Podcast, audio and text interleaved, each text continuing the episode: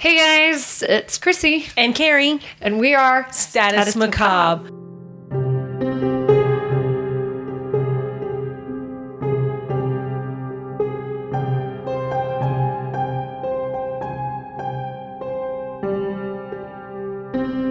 Haha, switch it up for you, Charles. Haha. I know that was really quick too.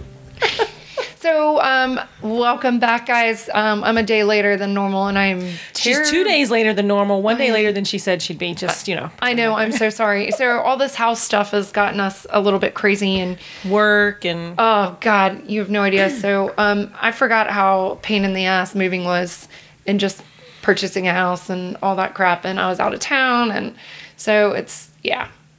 When it when it rains, it pours, as it is as now. I was about to say. As it is now, as a matter of fact, it is pouring like a mofo outside Yes. and it's yucky. So, and anyway, so uh, this episode's coming out this evening. So if you're listening to this, it's probably after 10 o'clock, after I've had time to edit and post and do all those things.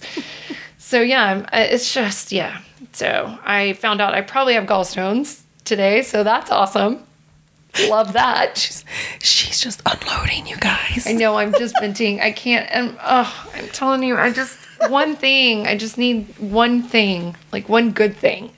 Well, this is going to be a great podcast. It's gonna. I mean, well, duh. Yeah, But I mean, outside of that, I need. You know, I need to hit the lottery. I need Oh, same something. I need something. How about we get drinks one night this week? Oh, I could definitely do that. Unless they're like, okay, you have gallstones, no drinking forever, and then I may have to just. I don't Then I'll know. I'll send you pictures from the bar. yeah. this one's for you, Chrissy. This shot's for you, No, I Chrissy. know. Gee, appreciate it. No, Chrissy, I, tell me which drink you'd like for me to have next. I'm hoping it's just like sludge. And I hope li- so too. And that they're Uh, like, um, Although that sounds gross. I think you can. And there goes the cat. Every damn time. I'm taking that little bastard home with me tonight. So, Yeah, I hear you. Come on in, buddy. so yeah, you guys hear the cat, and he's just screaming at us because that's what he does. Okay, just shut it. He's just gonna sit there and yell because he can. He's a. Oh. So so so I'll tell you, and this is the first time Chrissy's hearing this. One day last week, you know, puppy goes outside to go to the bathroom. Yeah. Kitty cat goes inside because he's got his little spot, right? Right.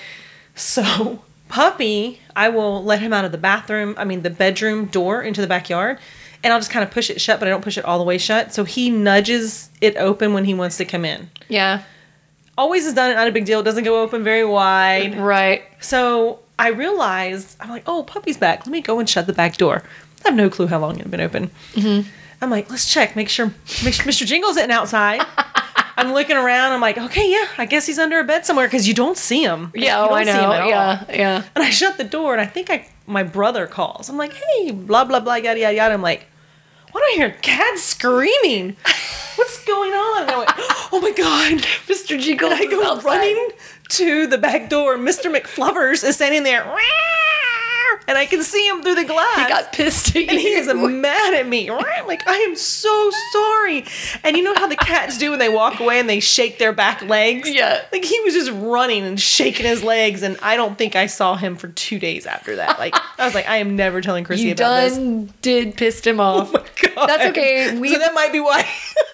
that's totally like we've done that before, and he's oh, God. all up underneath the deck. You can't get him. It's like you coming out, you bastard. Oh, he's Well, I didn't even know he was out there. Oh, and you know, I thought about it. I'm like, thank God, because I have the you know the wooden fence. oh he's not going anywhere. I, I, hey, you said that, and I was like, no, if a cat goes outside, no, he did not go anywhere. But he went around the yard because when I poked my head out, I didn't see him because I got tiny postage stamp yard, so he must have went to the side of the house. and Yeah, probably.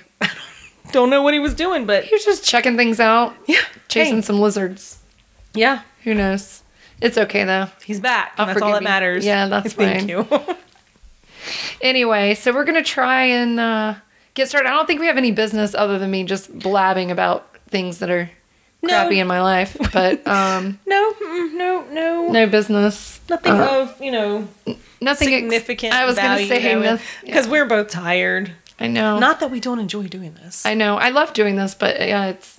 I'm just this week's already sucking, and today's only Tuesday. It's okay. All day today, I thought it was Monday, and then on Monday I thought it was Wednesday, and I don't know what is wrong with me. What is wrong with you? I just feel like I've been working all, all weekend, and Clearly. I and I had a great time. Right. this weekend, I didn't work this weekend, but I don't. I don't know. Cocaine's a hell of a drug. Ain't it? All right, so let's go ahead and jump into it. Um, this is part two of Jane Toppan, Jolly Jane. And um, I just want to do a quick recap. So, in our last episode, we discussed how Jane, um, at a very small age, was dropped off by her father at the Boston Female Asylum, where she was sent to work for Miss Anne Toppan and her daughter Elizabeth. Right. That's Yes. right. Good refresher. She was treated very poorly by Mrs. Toppan, um, but loved dearly by Elizabeth. At the age of 18, she was given $50 as payment and decided to stay on with the Toppans to continue to serve um, and handle the household for Mrs. Toppan.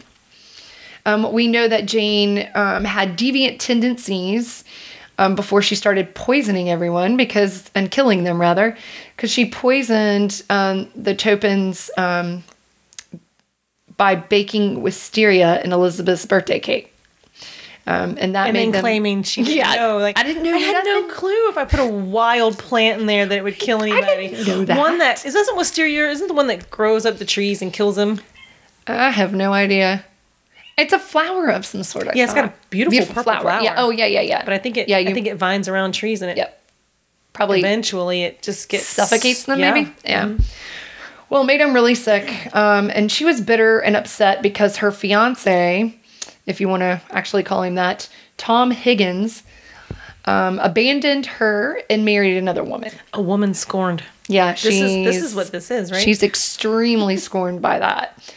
And while she was accepted into two prestigious nurse, nursing programs, she was ultimately expelled from one for disobeying the rules. Because remember, she left a shift and she was like, "Toodles, I Right got to get out." right at the end, right? Because Like- yeah, because nobody nobody appreciated me.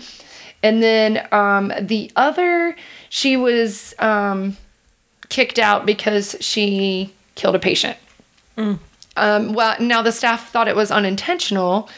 Um, she still killed the patient. And we all knew she did it intentionally. And she was crawling up in the beds with, Oh, with that's those right. patients. That's right. Lifting, lifting their Gowns, Nightgowns. their dressing gowns, and getting all in between them, gross. their, their folds. So I don't, I, I couldn't think of anything. That's the first thing that came to me. anyway, so here we are. So after Jane uh, was expelled from Cambridge Hospital for unintentionally poisoning Maddie Davis. Now remember, we're saying unintentionally. It was actually actually Right. intentional. Because she was never convicted of this, right? Correct. They all thought, yeah, well, there's you know somebody of Somebody Jane's either skill- didn't want to deal with it, or Correct.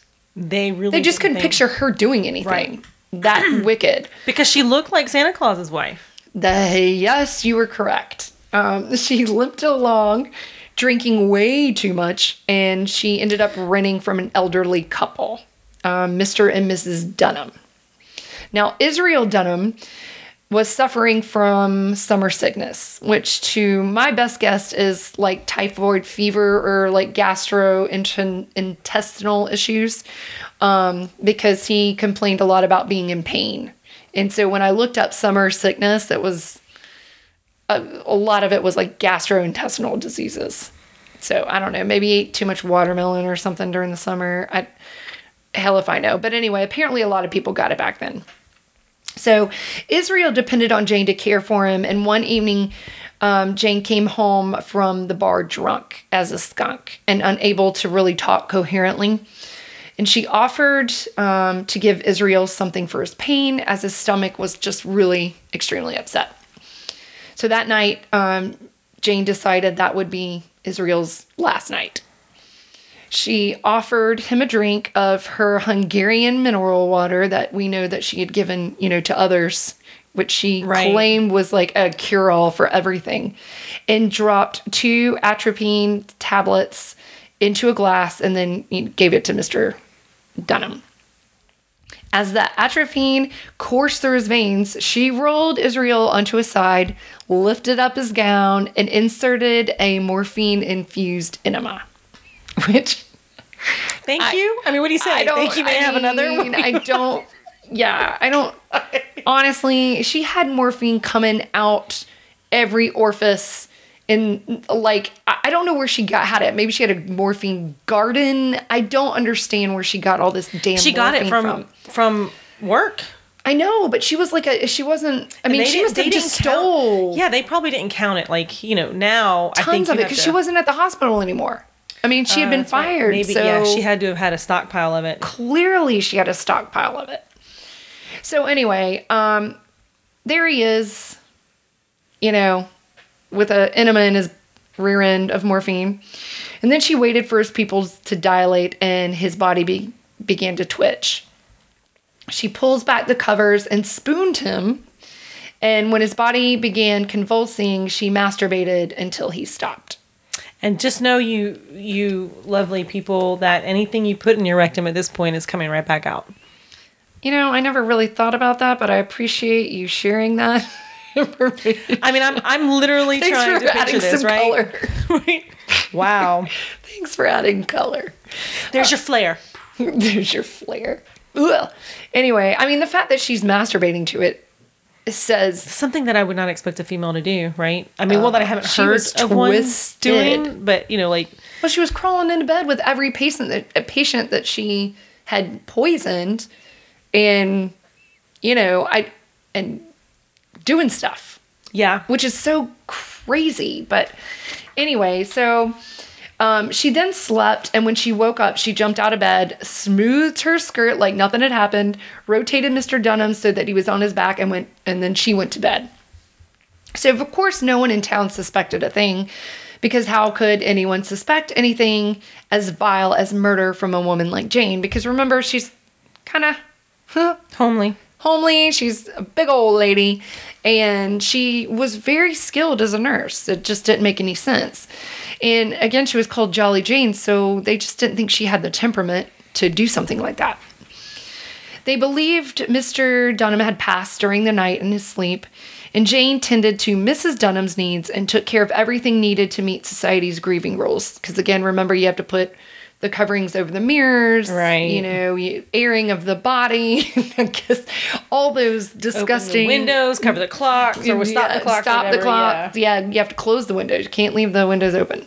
Oh, But um, at this point, uh, she had learned to disguise her Irish accent and learned um, how not to be Irish. So when um, money seemed to disappear from Mrs. Dunham's um, drawer, she didn't think Jane had anything to do with it. And uh, Mrs. Dunham actually pointed toward the Irish help, which was another girl that I think her name was Bridget or something that had been working um, for Mrs. Dunham. So this whole time, you know, Mrs. Dunham, imagine being, you know, Jane, she's Irish, while she may not admit to it or, you know, broadcast it. Mrs. Dunham's talking shit about, you know, the Irish and how they can't be trusted. Right. But, you know, Jane then chimes in and says, you know, yep, can't trust the Irish. So she's, you know, definitely kind of a chameleon in in a, in some sort of way, but um, so the fall after Mrs. Dunham ended her grieving, she fell ill with some unknown disease. She remained sick for weeks, and it wasn't really diagnosed what she had, but she truly, really did get sick. Maybe it was summer sickness, I don't know. But Jane did not wish to see her suffer, so she essentially put her out of her misery by introducing her to that same Hungarian mineral water that she had given Mr. Dunham. And Mrs. Dunham lay dying. She once again slipped into the bed and yeah. had her way with whatever she did there. I wonder if she not got funny, the morphine enema too. Um, I I don't know um, whether or not um, what concoction that she had given Mrs. Dunham. It was likely Outside the uh, Hungarian mineral water. well, right, which generally had um, the atropine tablets in it because that's what would dissolve in, you know, that mineral water. Okay. So she was generally given that she kind of stayed with the same poisoning methods. Um, she experimented a little bit, but that was kind of really early on when she first started killing. She realized what worked and what didn't work And stuck with it. and stuck with it. So, so with nowhere to live after Jane killed the Dunhams, um, Jane wrote to Elizabeth. Now, remember, Elizabeth is her, you know, foster sister, if you want to call her that. Now, they had been in correspondence over the years since Jane left, and Elizabeth had remained devastated just that she had left in the first place. And so it was very hurtful um, subject, but Jane did write occasionally. She never got over her leaving, and so when Jane wrote Elizabeth and suggested that she come visit her at Buzzards Bay in um, it's Cataumet, um, which is the Cape Cod area of um, Massachusetts, Elizabeth jumped at the chance. Now Elizabeth was diagnosed with melancholia, which Melancholy, which is the same, thing that everybody has. It's basically depression. Yeah. We talked about this in our last episode. But I mean, I guess something didn't go her way. I don't know. It could be because Jane was gone. She, she didn't have children. Who knows? Could be a, a, a ton of different reasons. Well, Oramel, her husband, thought it would be good for Elizabeth to get out and took her to the train station the next morning. He gave her almost $60 and told her not to come back with a single penny. Now, $60 back then was a shit ton of money, I would imagine. So, you know, when things cost five cents, Yeah. you know, you have a lot of things you a could lot buy. of things she could do. Yeah. So by that evening, she had reached Buzzards Bay, and um, Jane was basically waiting there for her with open arms, and they go back to Jane's place. It was small, and it was a room that she was renting. It was, you know, her house. It was like a one bedroom little home. And Elizabeth was uber proud of her and thought, you know, she while it might not have been much, it was hers and she she was just really proud of her. The next morning, Jane made Elizabeth coffee and they got dressed and walked to town to get some saltwater taffy, which Elizabeth paid using her own money. The entire afternoon, Elizabeth talked about herself and how carefree she felt being there with Jane. And that, of course, annoyed Jane because she felt like Elizabeth was really self absorbed while Jane was tending to patients and making sure that they stayed alive. People were dying on her. And so she just couldn't understand how Elizabeth felt so carefree and wonderful. And she's Right. sitting there going on and on about herself when she hasn't given really Jane an opportunity to talk. Um, she did give Jane like this beautiful hat that, you know, she was trying to shower Yeah. her with some kind of affection and, and material things. And, you know, Jane just couldn't get past the fact that Elizabeth was maybe a little self centered. So, when they got home from being out all afternoon, Elizabeth said she was overheated and asked for a glass of water and said that she was going to go lay down, which I kind of thought was funny because she's at this woman's house and she's still asking Jane to get her things. Well, I mean, I can't. You know what I mean? It's I mean, like- I wouldn't do that at your house, and you wouldn't do it at mine. But I don't. I mean, the dynamic between this relationship, I don't. I don't know. Like, Well, if you were feeling really ill and you were like, "Hey, I got to lay down. Do you mind get me a glass of water?" I would totally do that. Yeah. But that may be what this is like then. but it was just kind of weird that you know go get me a glass of water please like it was kind of and the way that it came off it was when i was reading it and remember guys I'll, just a refresher i got all this information from a book that is in the show notes and it's um excellent book but it's about jane toppan and i'll um say the title again here in a minute but want to get through the sentence but um, she it was kind of made to sound like go get me some water oh, like and she then it was like an, not asking her. yeah and then it was kind of like an afterthought see. of please which like i said i i find that funny when this woman has you know essentially waited hand and foot on her her entire life and then she's like oh i'm coming to your house and i know you don't work for me but yeah Give me some water. go give me some water, bitch. And so I, I think that infuriated, um, you know, Jane just a little bit, which, like I said, I think it would infuriate me a little bit. But um, yeah, just going back to um, the book, I wanted to, in case anybody's wondering. Um, so it's Mary Kay McBrayer's book, and she's the author of America's First Female Serial Killer, Jane Toppan, and the Making of a Monster. And like I said, that book is fucking fabulous. And excuse me for using the F word. I don't know why, I said that. but you know, just in case. I wish you guys could have seen my face. And she was like, "What?" but anyway, it's it, it's it was a fabulous book. It was really good. the The author is just she's got a way of writing that's really kind of keeps you on your toes. But anyway, so um, she goes and gets this glass of water, and Jane poured the Hungarian mineral mineral water, which Elizabeth did not like. She hated that water. She had tasted it before, um, and poured it over two strychnine tablets and brought it up to Elizabeth. So one could assume that she had asked Elizabeth to come visit, you know, with the plan being all along to Yeah. Get rid of kill her. her. Yep.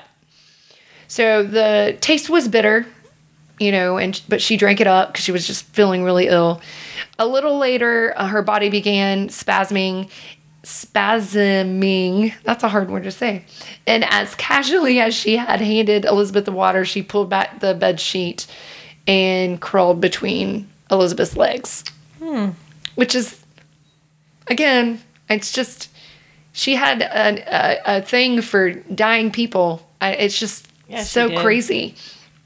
The next morning, Jane went to Elizabeth's room and shook her until she opened her eyes, but Jane could only see the whites of her eyes and her, and her body was just shaking very violently. She ran to her landlord's house and begged her to call a doctor, and then she sent a telegram to her brother in law, Oramel. Oramel was on the next train out, and when he finally reached Cape Cod, Elizabeth was incoherent. He just, he was a little too late.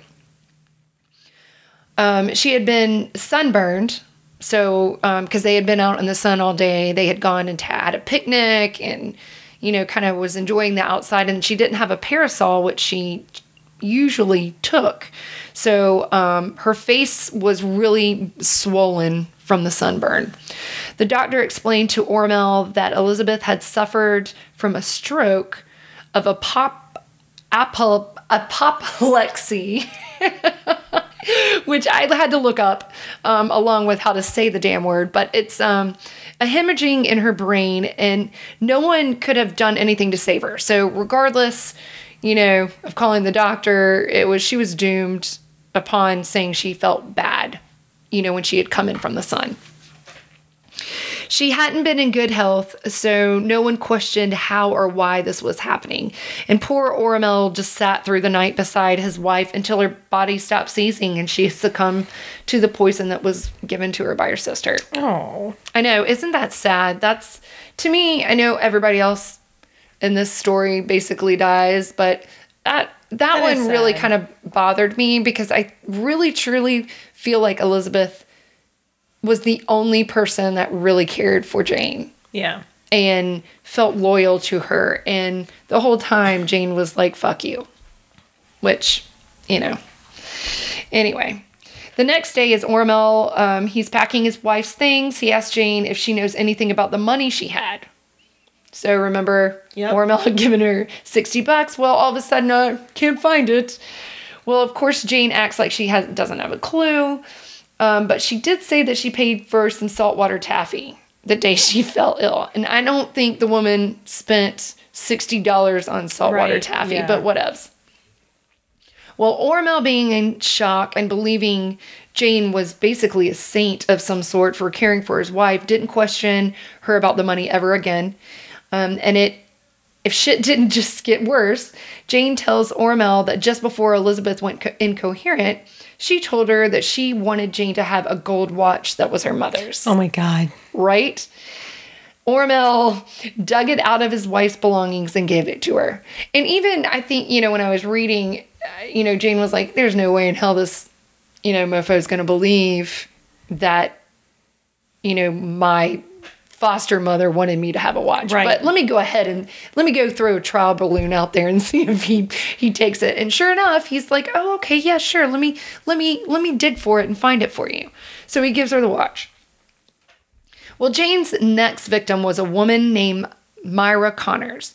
She was the refectory matron at St. John's Theological School in Cambridge and had fallen ill and had called on Jane to nurse her back to health because she knew Jane was very skilled. And so by this time, you know, Jane isn't at the hospital. She's kind of jumping around from, Right. you know, old She's patient to old patient to old. Yeah, so she's kind of doing this private practice kind of situation. So when Jane stepped into her apartment, it was right then she had decided that Myra must die because this apartment was fabulous. It had a kitchen, it had its own bedroom, it had a living room. It wasn't just this little shabby rundown shack that she had been living in when she, you know, had called Elizabeth to come visit, right? So she poisoned Myra the same way she did her sister, and again pleasured herself while the victim convulsed and her body seized. Unfortunately, the doctor that she was working under didn't suspect foul play at all, and even though the symptoms were like very, very obvious, Right. it was Strychnine strychnine poisoning. poisoning. Yeah. So they just assumed that, you know, Myra had a poor heart and, you know, on their way. Next. so after killing off Myra, Jane offered her services to Dr. Hodges. And he was who Myra was working for.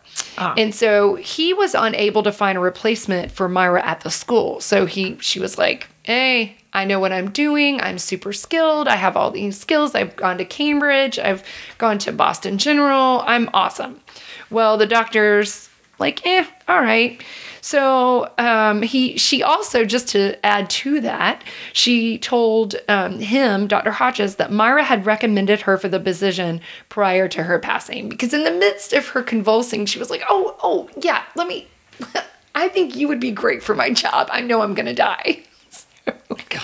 So, the, all these people are following. None of this sounds weird to anybody. I thank you. So, Dr. Hodges, being in, in a desperate situation because he didn't have anybody, gave her the job, and Jane set to work, patting herself on the back for being so smart.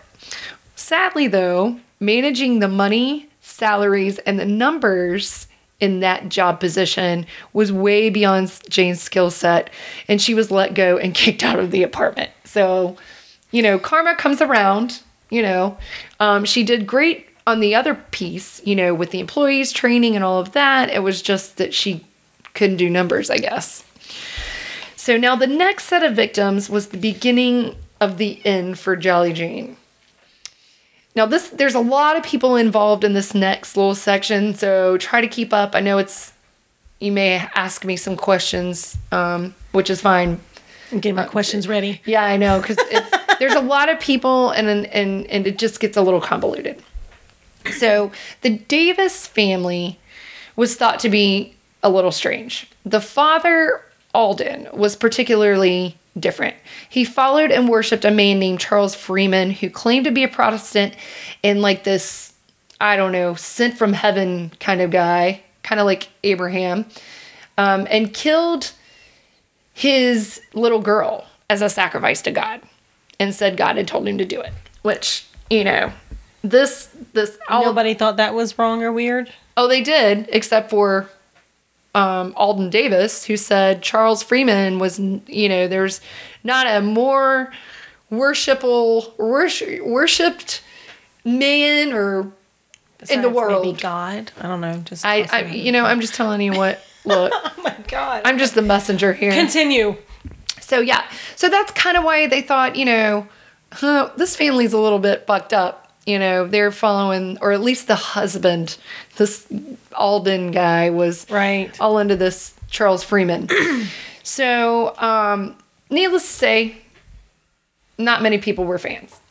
Anyway, so Jane rented from that Davis family, from Alden Davis, um, almost every summer, and that's where she was going to Buzzards Bay, right in the Cape Cod area. And so she had that room where her sister came to visit. And so she she went every summer, and she never paid up. She was behind on her debts, and Alden's wife, Mary, and his daughter, Minnie, were going to meet in the city to collect Jane's outstanding debts. Now, Mary went ahead of her daughter and met Jane, which basically sealed her fate. Um, she met Jane at the home of this other couple, which is the Beadlesses, um, where Jane was staying at the time, and demanded $500, which is what she owed, which back then, I can't, I don't even know what the equivalent is, but that's a lot of damn money. Yeah. And apparently, promissory notes were big back then. Mm-hmm. You know, yeah, just put it on my tab. so I'll sign this little document, which was probably like a little coupon Right. that, you know, I promised to pay $25. Well, she had racked up $500 worth of debt. Well, Jane, embarrassed, pretending to be embarrassed anyway, offered Mary a drink. And as soon as she was rested, Jane would take her to the bank and settle her debt. Well, we all know Jane. Poor Miss Davis did not last long. A doctor was called to the house, and when Minnie arrived at the house to see her mother, it was too late. Her mother was in a coma.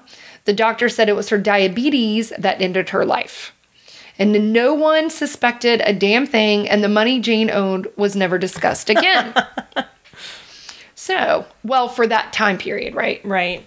because everybody's upset about poor Mary. So Jane travels back to Buzzards Bay with Mary's husband, Alden, and Minnie, along with Minnie's two boys. Now, Minnie's husband, Henry, was traveling at sea, and Minnie decided she's going to stay with her father since her mother had just passed. Now, Minnie's sister is Genevieve, and she is there as well and has been diagnosed with the mopes, which again, melancholy. Yeah. so I was like, is this exactly what I what I it think is, it is? yeah. So it's it, again, They she's don't even depressed. diagnose you with people with shit like that anymore. Well, she had lost a baby, um, which I can understand, and she had. I can't remember how many weeks she was, but she had lost a baby, so she had a miscarriage, and she was upset about it. So of course, it seems everyone at this time, you know, basically has depression or some kind of melancholy going on. So it's not a diagnosis diagnosis we should be surprised about. But now there were two fires that were at the Davises' house while Jane was living there. The first one was while Alden was sleeping. He thought he was dreaming about the war because he had been in the Civil War when he smelled smoke and thought it was part of his dream. He heard Jane screaming, and when Alden woke up, the parlor was on fire. The second fire was not at the home. He Alden was not at the home, and this time it was the pantry that was on fire. Interestingly enough, there were two fires in one week, which started to make Alden wonder. But this was small potatoes compared to the ne- Jane's next victim. Wow. So, fires put on the back burner, and he's not thinking about it. It's Genevieve, according to Jane, had been eyeing rat poison and notified her sister Minnie. So she goes to her sister and says, Hey, uh, I just want to let you know I saw Genevieve eyeing that rat po- poison in the basement. And now Genevieve was diagnosed with melancholy and was often depressed when her husband was away on business. Um, and so it wasn't a huge surprise when two days after Jane told Minnie her sister was eyeing that rat poison really hard that Genevieve started vomiting profusely. Jane, being an awesome nurse, she stayed with Genevieve throughout the night and in the morning um, presented Minnie with a cup of coffee and broke the news to her that her sister had passed in the middle of the night.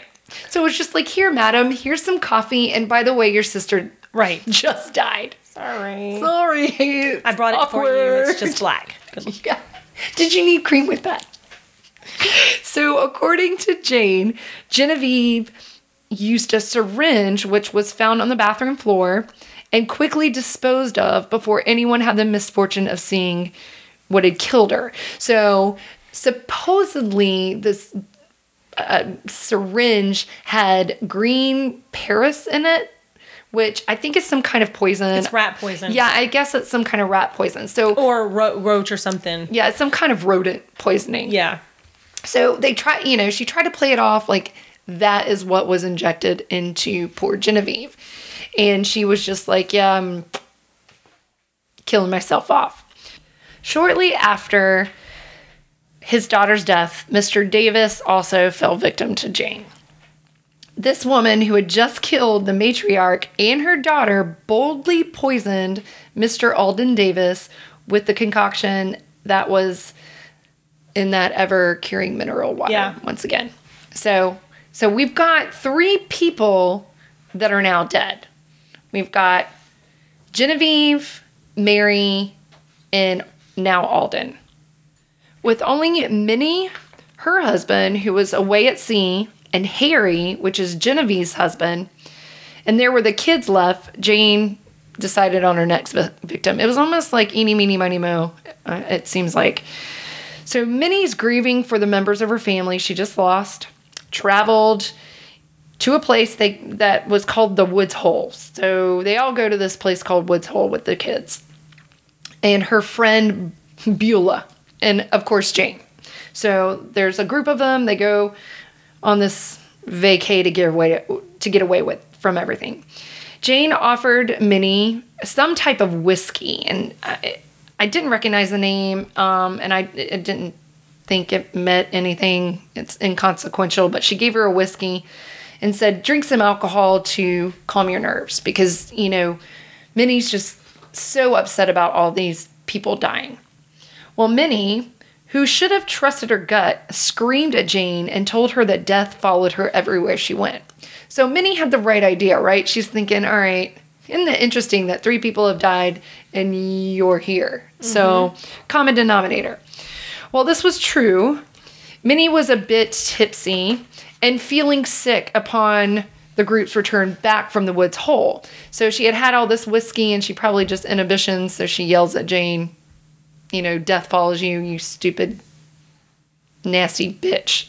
well, feeling horrible for what she said, she grabbed the bottle of mineral water that contained Jane's concoction that she was trying to feed her, um, on top of what she had already given her um, in the whiskey, and drank it all up. And so she grabbed the water, I think, just as a, oh God, I feel like an asshole. Give me this water because I shouldn't have said that and I want to make you feel better. Right. Well, that evening, Minnie went into a coma and then, of course, died. The following week, Captain Gibbs, who was Minnie's husband, was questioned, and now that's you know um, Henry. He's at he's at sea.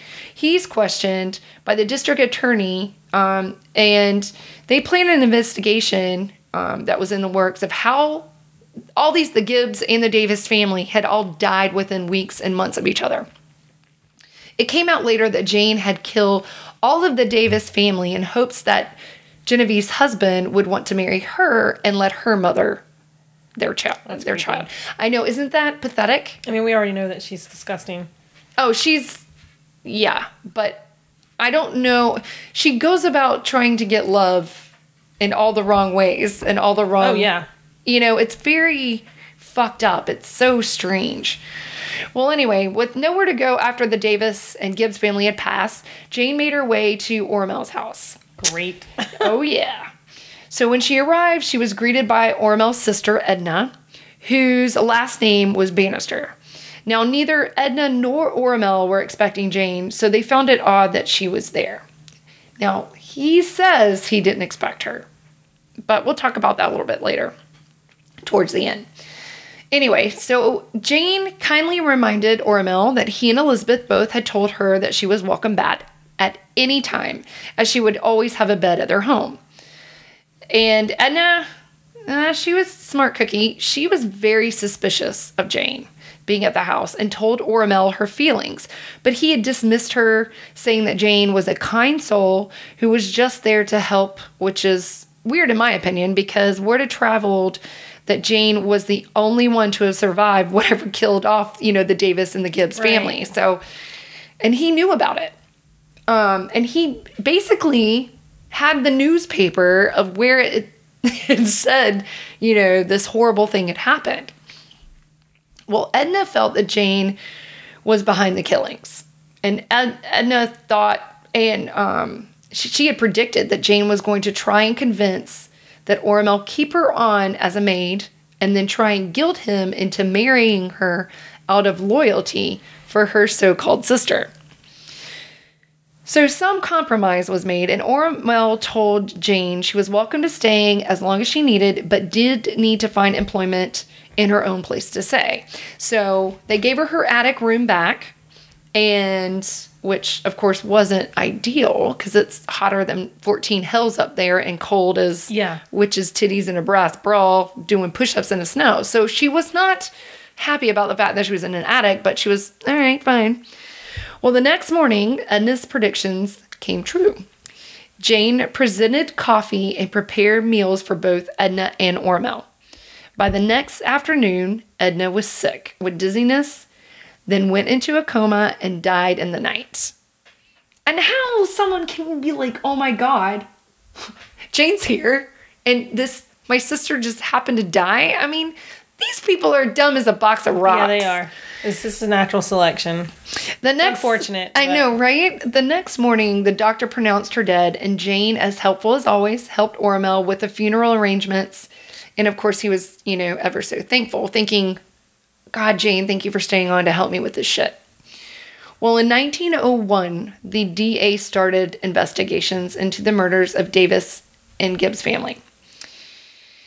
Um, and the detective and the DA thought it was very odd that there were multiple fires, and afterward the family started dying off because finally people are putting putting the pieces of the I mean, puzzle together. ridiculous, The fact that it took this long is Everybody's beyond being me. too nice. They don't want to offend someone. They're, you know, Right. they're just like, no, that's well. well, and it's also how you end up in ditches, bitches. how she how she presented herself too. No I one don't give a thought that she could pull off some craziness like that. So they exhumed the bodies of everybody that died: Minnie, Genevieve, Mary, and Alden. And Edna. And um, now they did not Oh, exhume she's not Edna. part of the Davis and yeah, Gibbs so family. right, exactly. So Okay, it they're was going- okay. so they start exhuming the bodies, which upset everyone. Um, but they started to do another autopsy in all members of the family, which obviously took some time, and we'll talk about that in just a little bit. So, back at the ranch, Jane tried her hardest to work on Oramel because, as we all guessed, she was in love with him, or at least the thought of him, and wanted him to herself.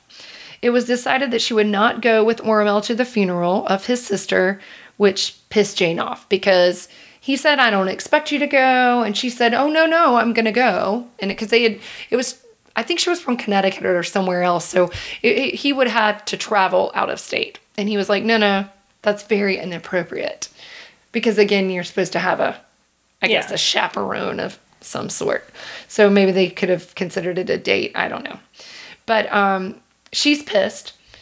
And so, in response, she went up to her room, grabbed her morphine tablets, and went down- downstairs to refill Oramel's coffee. Lucky for him, though, he didn't drink his refill nor any other beverages that Jane made him before leaving for his sister's funeral. So he got to live another day. When he got back, Jane had rearranged the furniture in the house. And of course, being a man, he didn't even notice and asked Jane how her employment search was going. well, her response was to give him morphine lace tea. So during six days and nights that Jane nursed him or tried to nurse him back to health, he was in and out of consciousness while she continually poisoned him. So he get gained consciousness and then she poisoned him again. Gained consciousness and then he poisoned she poisoned him again. So during a particularly lucid moment, Oramel told her to get out of his house and never return again. She threatened in return that she would tell his church congregation, because remember, he was a Lutheran minister, um, that she was pregnant with his child and he threw her out. Now, she knew damn well no one was going to believe that and she wasn't going to be able to pull that shit off. But once Oramel gained back his faculties, he told Jane that he'd pay for her to travel wherever the hell she wanted to go, but she needed to get the hell out. Which I don't understand why you wouldn't have been like, okay, I'm calling the cops, so get the fuck out. But we'll we'll talk about that a little bit later because there's probably a little gray area here. So instead of packing her things, she took out about 30 morphine tablets and began began taking them two by two. When she woke up, she was disoriented and there was a nurse by her side. Her name was Ann Tyler. Now, Oramel had called her to come over once he saw what Jane had done to herself, or at least try to figure out what, what was going on. Well, Jane was miffed that she was still alive. So We're all miffed. yeah, right. I don't know how many, and it didn't say how many she had taken, but she had, you know, started taking two by two, and I can't imagine how many morphine tablets it would take to kill somebody. Because, you know, in the past she's mixed it with atropine and also um, morphine at the same time, or she's also given them strychnine. So she's given them a concoction of shit versus just straight up morphine. So when she awakes, she says, Give me a piece of bread. I'm a little hungry, which the nurse had asked her if she wanted something. So, give me a piece of bread. Well, she also asked for a bag because she said she had a horrible headache. So, she wanted to get in her bag and get something for her headache. Well, when the nurse left to grab the bread, Jane grabbed a vial of morphine and a syringe and then injected it into her arm. Unfortunately for her, she once again woke up, and by this time she was frustrated as hell and said she just wanted to die. But at her side now was Oramel's personal physician, Dr. Lathrop, who asked her why in the hell she would try to kill herself. To which Jane said she was tired of her life and tired of people talking about her and just wanted out. So it's that all poor woe is me bullshit. Yeah. Why are people saying things about me when I've killed 80 people? I don't understand. Well, at this point, nobody believed believed her. Um, and it came, and both her, the I'm sorry, the doctor and Oramel came to the conclusion she was only doing this to get attention from Oramel. They felt like she, as a you know skilled as she was in nursing, that she could not have failed two times in trying to commit suicide. Right. She was then transferred to Lowell General Hospital, which was a kind of a shitty hospital. It was definitely not as nice as Cambridge, um, where she recovered good as new. She had some doctors that you know took care of her, and she was fine. Because again, they all, all she took was morphine, and I'm not saying that morphine can't kill you, but clearly she had not taken enough Right. to kill herself. Now, at this time, detectives were having the Emmy and Emmys perform toxicology tests on bodies that were exhumed. There were traces of poison found in Minnie Gibbs, um, which immediately resulted in having detectives sent um, to question Jane. Now, at this time, Jane was living at a boarding house close to the hospital that she had been discharged from recently. So, this was kind of right after she had been discharged. When the police arrived, they told her to pack her bags and come down to the station with them. She did so without incident and sat quietly in her holding cell. When asked why she was so calm, she told police that the family had all died of natural causes except for Mr. Davis, who she felt had poisoned himself. Which is funny because remember, she had told the family that, you know, that Genevieve Right. Yeah. um, had poisoned herself with, you know, rat poisoning. and she killed all the witnesses. Exactly. So So, you know, she lies and lies and lies and lies, can't remember probably who she's told lies to.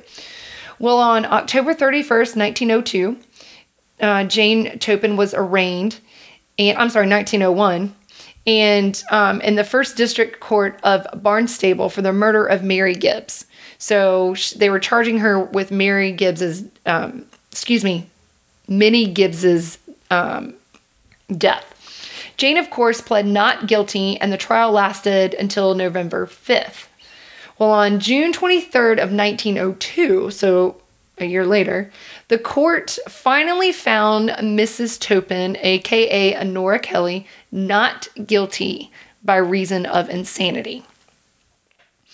And she was committed to the Taunton Insane Asylum, um, which is in Bristol, for the rest of her natural life. Oh wow. So, mind you, it's a group of men because only men served on juries.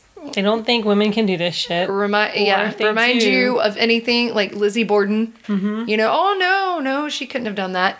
Well, same thing with Jane. They felt that there was absolutely no reason that she would have done this in, in her right mind. So she was declared insane. Now that Jane was declared insane, um, she felt it was very important to provide a written confession, as no one could go back and then try her for the pain she had caused. So they all knew that she had killed all these people because she was insane. Right. And so, because she's already in the sane asylum, she's like, uh, let me just go ahead and confess what really fucking happened. So, um, her confession was written just before she was taken away to the asylum. So, while she was in her holding cell at the, you know, county place, she, she wrote out her confession. And I'm going to read through some of what she declared was true, but given that she loved to spin a story, we can't Right. We say don't know 100% factually that is yeah the fact so um, jane's opening point was um, she was not insane by any stretch of the imagination so that's That's exactly what an insane person would say. exactly she only pretended to be insane to get a light sentence and hopefully have a chance of being free one day so she was like yeah i know that if i say i'm not insane they're gonna be like oh yeah no that bitch is insane so she pretended, supposedly. She admitted that she had killed Mrs. Davis because Jane owed her money. So remember, Mary is Mary Davis, um, and she she had fainted from the heat right after she had got there because when she had gotten there it was June. Mind you, these women were dressed in yeah.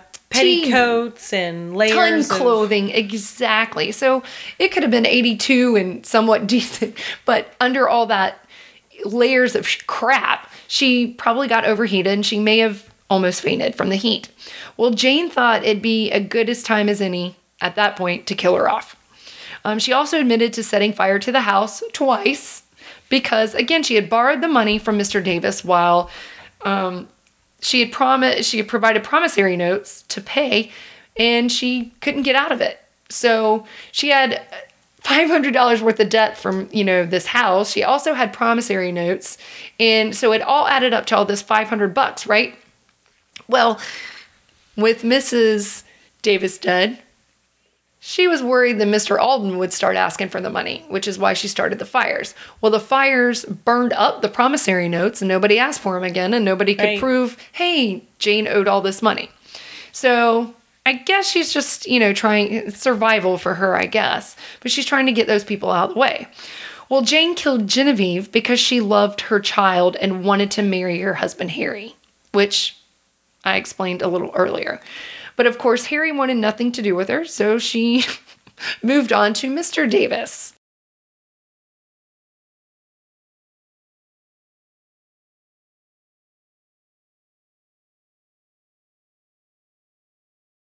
And that's Alden Davis. And the reason she killed Alden Davis was because she was afraid of him and felt like he would figure out that Jane had killed both his wife and daughter, Genevieve. So, with most of the family out of the way, she admitted to turning to Minnie and poisoned her with the mixture of morphia and atropia, which both of those things weaken the heart. And she killed Minnie because when Harry um, wanted nothing to do with her, she thought maybe Irving Gibbs, um, which was Minnie's husband, would have something to do with her. And of course, that didn't happen either. Right. Yeah. So you've got a lot of, again, she's killing off all these women just to get to the men. Which I said, she's fucked up in the head where I don't know what makes her think that if I just get this woman out of the way, Her husband will want me. right. And I don't know if it goes back to, you know, when her fiance left her, I think it's probably her whole child. I mean, everything. you know, and it was like, I just, I don't know. It's so weird, but why, why go to killing? I don't, I don't know. Anyway, um, so she admitted that when she first became a nurse, when she was about 30 years old, she could kill people just as easy as not with the same medicines that the doctors gave their patients, which was the morphine and atropia. After she experimented with them and no one suspected of her dosing the patients, she did, you know, then she decided to make it a career. These are the patients she killed in the hospital during her first killings. Like I said, she had several different concoctions. She had the atropine, strychnine, the morphia, and atropia. She had all of these kind of different concoctions, and she knew what would kill off people easily with no pain, and what would kill off people and cause them to convulse and go into So she could get in the bed with them. w- exactly. That's probably what excited her. Oh, it absolutely 100% excited her. That's 100% what they what happened. Now, Elizabeth's death was revenge. In Jane's head, Auntie Toppan had left her property, and she knew in her heart that Elizabeth destroyed the will that in- indicated that information. And so she thought Elizabeth did not um, give her what she deserved. So to retaliate, she poisoned her with the intent to be vindictive. I mean, that was just straight up, I hate you and I want to see you die. And she did it um, so that Elizabeth would suffer. She did not give her a concoction Yeah. that would just allow her to die peacefully. She did it and, yeah, straight up caused that bitch to suffer. When Oramel brought in a new housekeeper whose name was Florence, and I know we didn't really go into it at all actually, um, je- jealousy took over at that point, and Jane poisoned her to get her out of the way. So, with both women out of the way, she thought that Oramel would want to marry her because she was deeply in love with Oramel. She wanted anyone that was in the way of her being, you know, with the love of her life out of the way, including her sister Edna. Not her sister, I'm sorry, his sister Edna. sister.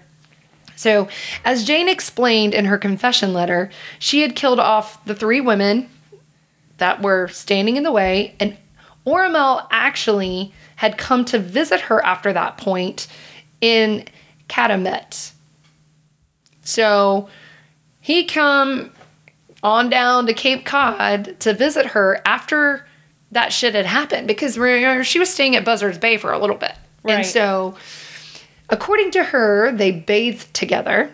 And I think she means swimming. I don't believe her. I know, but she says that they went swimming. Um, they then went sailing on the bay and then became engaged.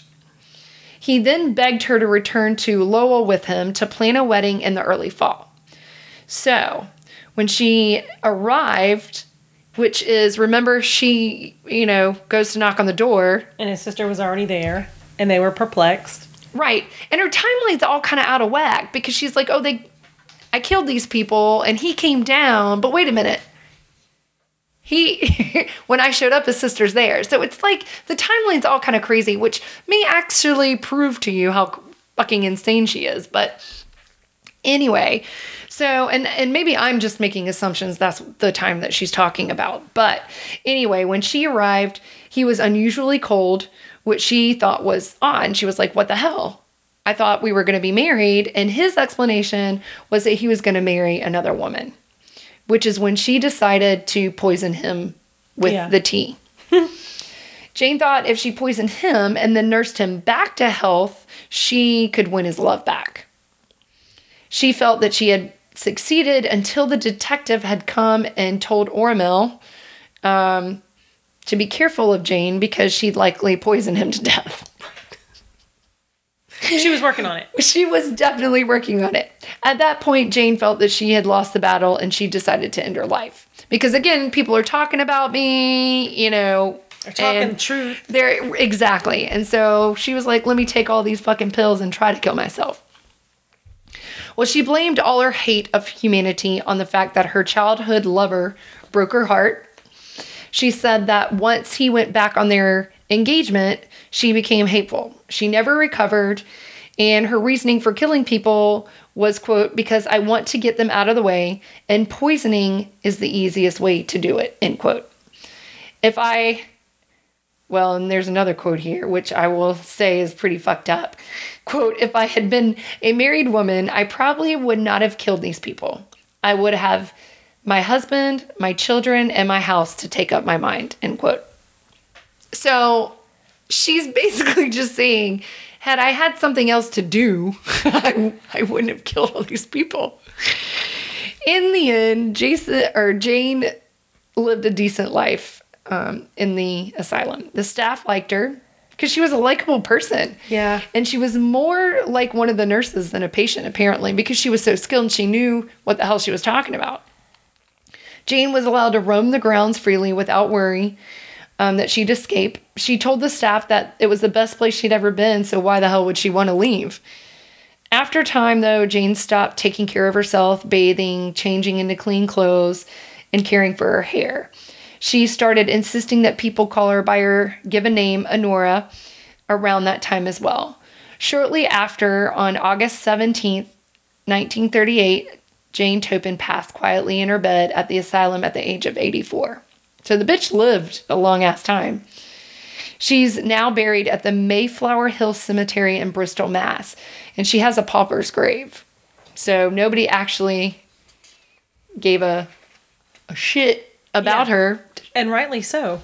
She was given just a marker. And if you look her up on like findagrave.com, um, it's it gives you the coordinates and like have a picture. of the um, grave marker. There's just a little marker. It's not. It, yeah, it just says that that's where she be. I don't feel sorry for her at all. So I feel like they should have um, given her the guillotine.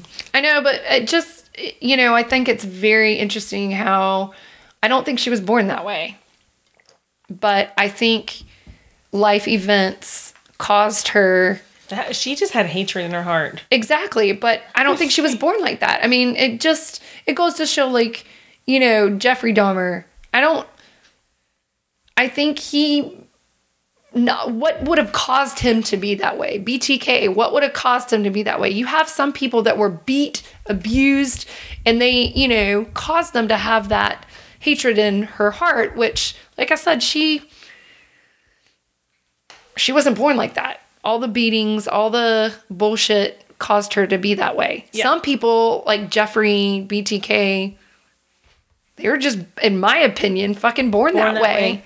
Yeah. Because there was nothing, there was what traumatic event caused them to, to act like I that. got nothing because I don't know their childhood. well, I'm just saying, I mean, I don't know. there's I- there's no significant i mean in in what i've read and if i'm wrong somebody tell me but you know that that caused them to be that way it's you know sometimes you can make a fucking monster and in this situation agreed. i feel like yeah she's a One hundred percent. fucking monster and it was made so anyway that's the story of jane toppan Absolutely agree. I, I recommend reading that book.